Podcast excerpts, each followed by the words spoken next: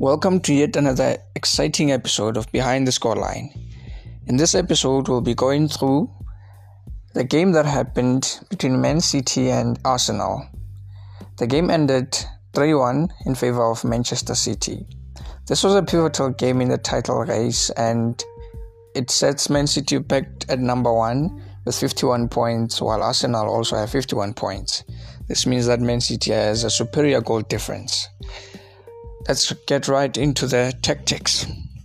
Pep Guardiola has been trying to do something very interesting as of 2022. This started in late 2022 when he introduced Rico Lewis into the starting lineup. So Pep is essentially setting up in a 3-2-4-1 formation. This is a highly attacking formation which features two number 10 players and to an extent three where Pep is concerned. I'll explain. Right back, Pep Guardiola started with Kyle Walker and had Ruben Dias as a centre back, along with Nathan Ake as a left back slash left centre back. Then you had a double pivot of Bernardo Silva and Rodri, with Riyad Mahrez and Jack Grealish occupying the wings. And then he had two number 10s behind Erling Haaland, who were Kevin De Bruyne and Ilkay Gundogan. This is Man City in possession 3 2 4 1. When Man City were out of possession, they employed a 4 2 3 1, which saw Bernardo Silva move from one of the double pivots in midfield to left back, while Ilkay Gundogan moved from one of the number 10s into one of the positions in a double pivot. So this formed a 4 2 3 1 out of possession. Kevin De Bruyne now had to move more centrally in order to cover for the space that is vacated by Ilkay Gundogan. These tactics are very interesting, but they have few deficiencies. One, what Arsenal seek to do was to expose this 3 2 formation at the back, and I'll explain how. But first, before we go there, let's first see how Arsenal lined up. Arsenal lined up in a traditional 4 3 3. This comprised of William Saliba and Gabriel in the center of the defense, with Tomiyasu and Zinchenko as the le- left back and right back. In midfield, Thomas Partey was injured, so he was replaced by Jorginho as the holding midfielder, and you had Odegaard and Xhaka in the advanced number 8 roles. Then obviously up front we had Nketiah as the striker, while Saka and Martinelli occupied the right wing and left wing, respectively. Now that we have the formations out of the way, let's see how Arsenal adapted to Guardiola and Guardiola adapted to Arsenal as well. It's very important to say Arsenal didn't really do many tactical transformations during the game. They adapted to Man City, but then they didn't really change their shape much the way Man City changed their shape various times.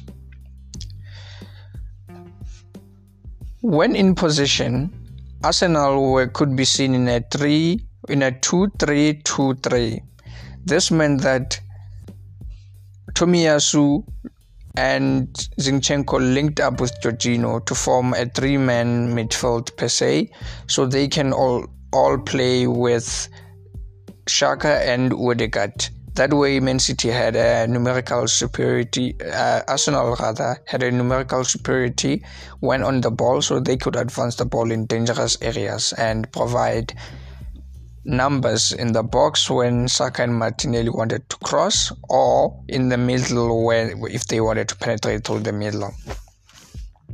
It's worth noting that Arsenal are becoming rather predictable and lack flexibility in their tactics. But when they are playing their brand of football, I think they are more dominant. Even the position stats uh, indicate that uh, Arsenal were the more dominant team, particularly in the first half.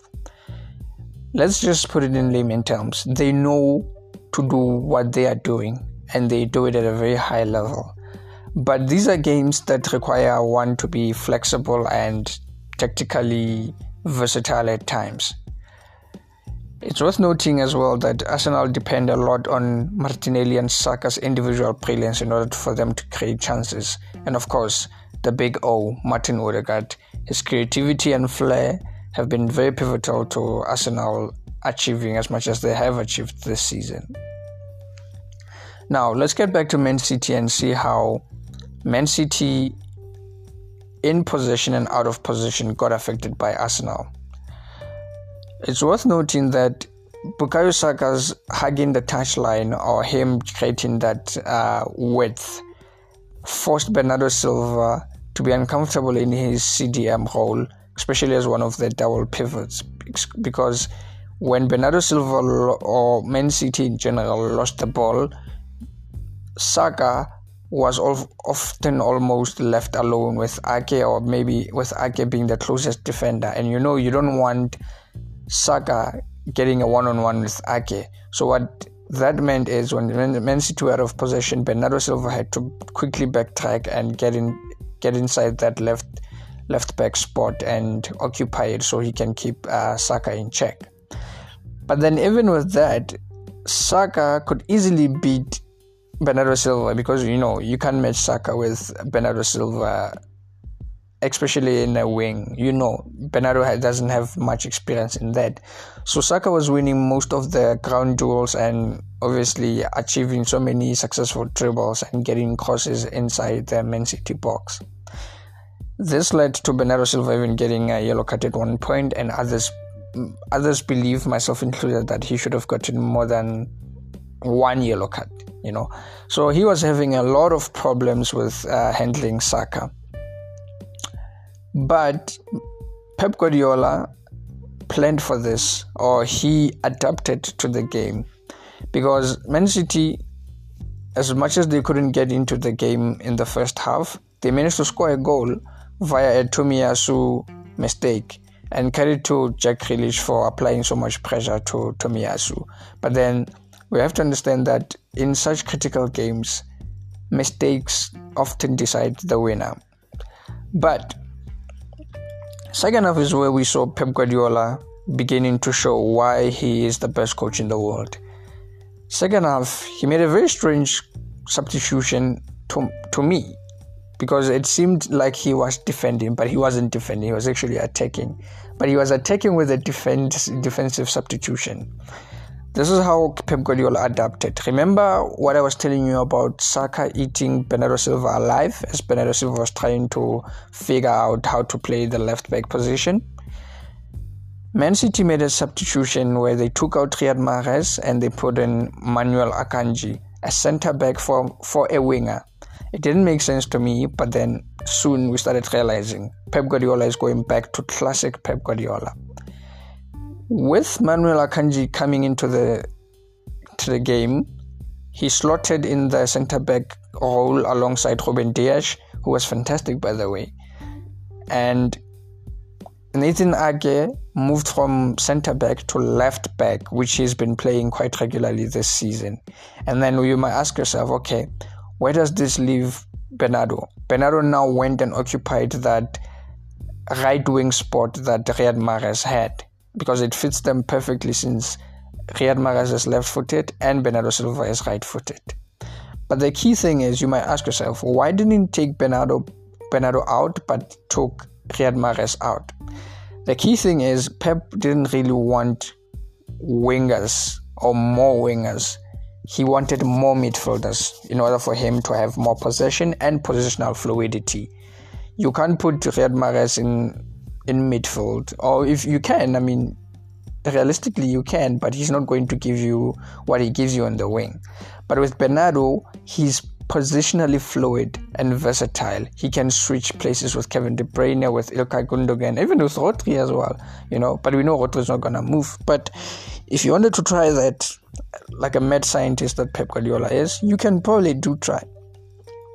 And this proved to be brilliant because now you have a 4 2 4 with Kevin De Bruyne playing as a false 9, apply more pressure to uh, the back line of, of Arsenal when Man City are out of possession.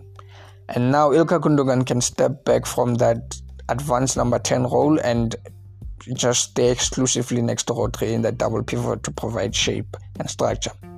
Now you have a 4-2-4 where the front four comprises of Bernardo and Jack Grealish on the wings, and then you have Kevin De Bruyne floating in and around Erling Haaland. So you can even call it a 4-2-3-1. And that proved to be very fruitful because you look at the goals that Man City scored, particularly the third goal. You see Bernardo Silva and Kevin De Bruyne causing so much pressure on Gabriel that Gabriel loses the ball or gives away the ball cheaply, and from there you see Erling Haaland um, kind of dragging Saliba and and and and who's this other guy? Saliba and Gabriel across the field, and obviously that Ilkay Gundogan also dragged Tomiyasu, and then that created space for Jack Grealish to score the the second goal, which obviously gave City the lead. In the final goal, it's merely an error. It's merely an error from from Zinchenko, but it wouldn't be an error that you might say is catastrophic. Yes, it is catastrophic because it led to a goal, but it's not an error that you can clearly see. So the the goal starts with Zinchenko not picking up Kevin De Bruyne and you might i mean you can blame him because it, it's a high position it's a high stakes game where number one in the league is playing number two. But when you look at the position in first glance you might not see what's wrong with uh, zinchenko's positioning. Because he wasn't tight on kevin de bruyne and kevin de bruyne being the best midfielder in the world did what he was supposed to do when the ball came from him from Ilkay Gundogan, Kevin De Bruyne didn't want to receive the ball while standing. He actually took a run in space even before the ball came. So it was by the time Zinchenko realized what's going on, like where Kevin De Bruyne is and how advanced he is and how he was actually anticipating a pass, it was already too late for Zinchenko to react. And this is something that has plagued Zinchenko much of his uh, Man City career, where defensively he hasn't been as aware as he's supposed to be. And yeah, he's I, I, I think in layman terms you can just say he lacks defensive um, acumen in in anticipating runs, blocking runs, and just being a smart defender. But he's a smart player overall, especially offensively. These are the sort of problems you have with wing uh, wing backs nowadays where they are so good in offense but defensively they still lack um, so much and but then I'm not blaming Zinchenko per se for Arsenal losing, but for that particular goal, he could have done better. And it seems like when you when you view footage, I guess you it seems like that was the only possible way to stop that goal from happening. And yeah, it was an easy I wouldn't say tap in for Haaland, but it was an easy goal for him. And yeah, he just took one touch, set it up, and then the second touch, bang, was a goal. There really isn't much to discuss from this game outside of the positional and tactical fluidity of Pep Guardiola and how Arsenal probably need to do more um, in order for them to have superiority in the next game that they're going to play City and probably just show Guardiola something that he hasn't seen from Arsenal. And yeah, um, that pretty much sums up why City beat Arsenal. It was a matter of mistakes. It's it's not because I don't think City are better than Arsenal, but in the same breath, I don't think Arsenal are better than City. But one thing I know for sure is Pep Guardiola is still better than Mikel Arteta. I think that's what this game showed us. But Arsenal are very smooth on the ball. They are so silky on the ball. Their touches are precise.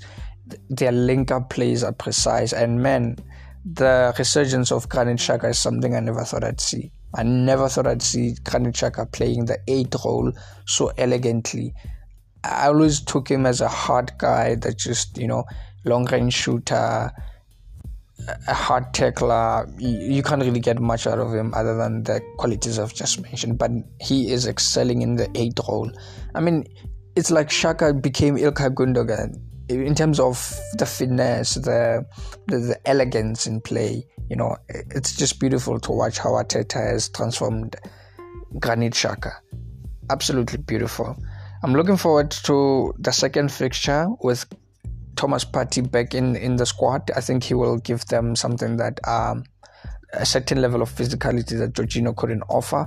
But Jorginho has a lot to offer for Arsenal. I didn't like him for Chelsea, but I think for Arsenal he has a lot to offer because of just how smooth Arsenal are as a team in, in playing. I think it suits Jorginho and how he plays. And believe me, as someone that loves intricate passing, passing Jorginho and Martin Odegaard are a recipe for beautiful football. So we're looking forward to seeing that. I would have liked to see more more positional fluidity from Arsenal. Even like things we don't expect, like switch Martinelli and Saka just for 10 minutes, see how that goes, you know, just uh, more inverted runs from Zinchenko and Tomiyasu. There, there could be the there could have been more stuff to be done by Arteta, I guess. Um, and I'm not saying this because they they lost. I think even if they won, I would uh, generally I still want to see Arsenal do more that's different. But then again, in order to build a long-term project that's sustainable, you need to play one style of football and make sure you play it very very good. You know, so maybe next season they'll start showing us that. And yeah, um, things haven't been looking that great for Arteta in the last couple of games. They have one point in a in the past three games, so eight points dropped after getting 50 points in 19 games. But I don't think it's time for us to panic yet. Uh, or, I mean, by us, I mean everyone that wants to see a title race. Um, yeah, I still see Arsenal winning their game in in the weekend against Aston Villa. I think that that should be relatively smooth. Um, yeah, other than that, I don't understand the omission of Ben White. Uh, I, sh- I could have done my research on whether he was injured or not, but I think maybe it was tactical. It was tactical in, in, in that Tomiyasu is a much better ball player offensively than than Ben White. Maybe that that was the reason why Ben White didn't play. But yeah, that's it for me on this episode of Behind the Scoreline, Man City, Arsenal. Definitely looking forward to do to doing a preview of the second fixture in the league between these two teams. Cheers.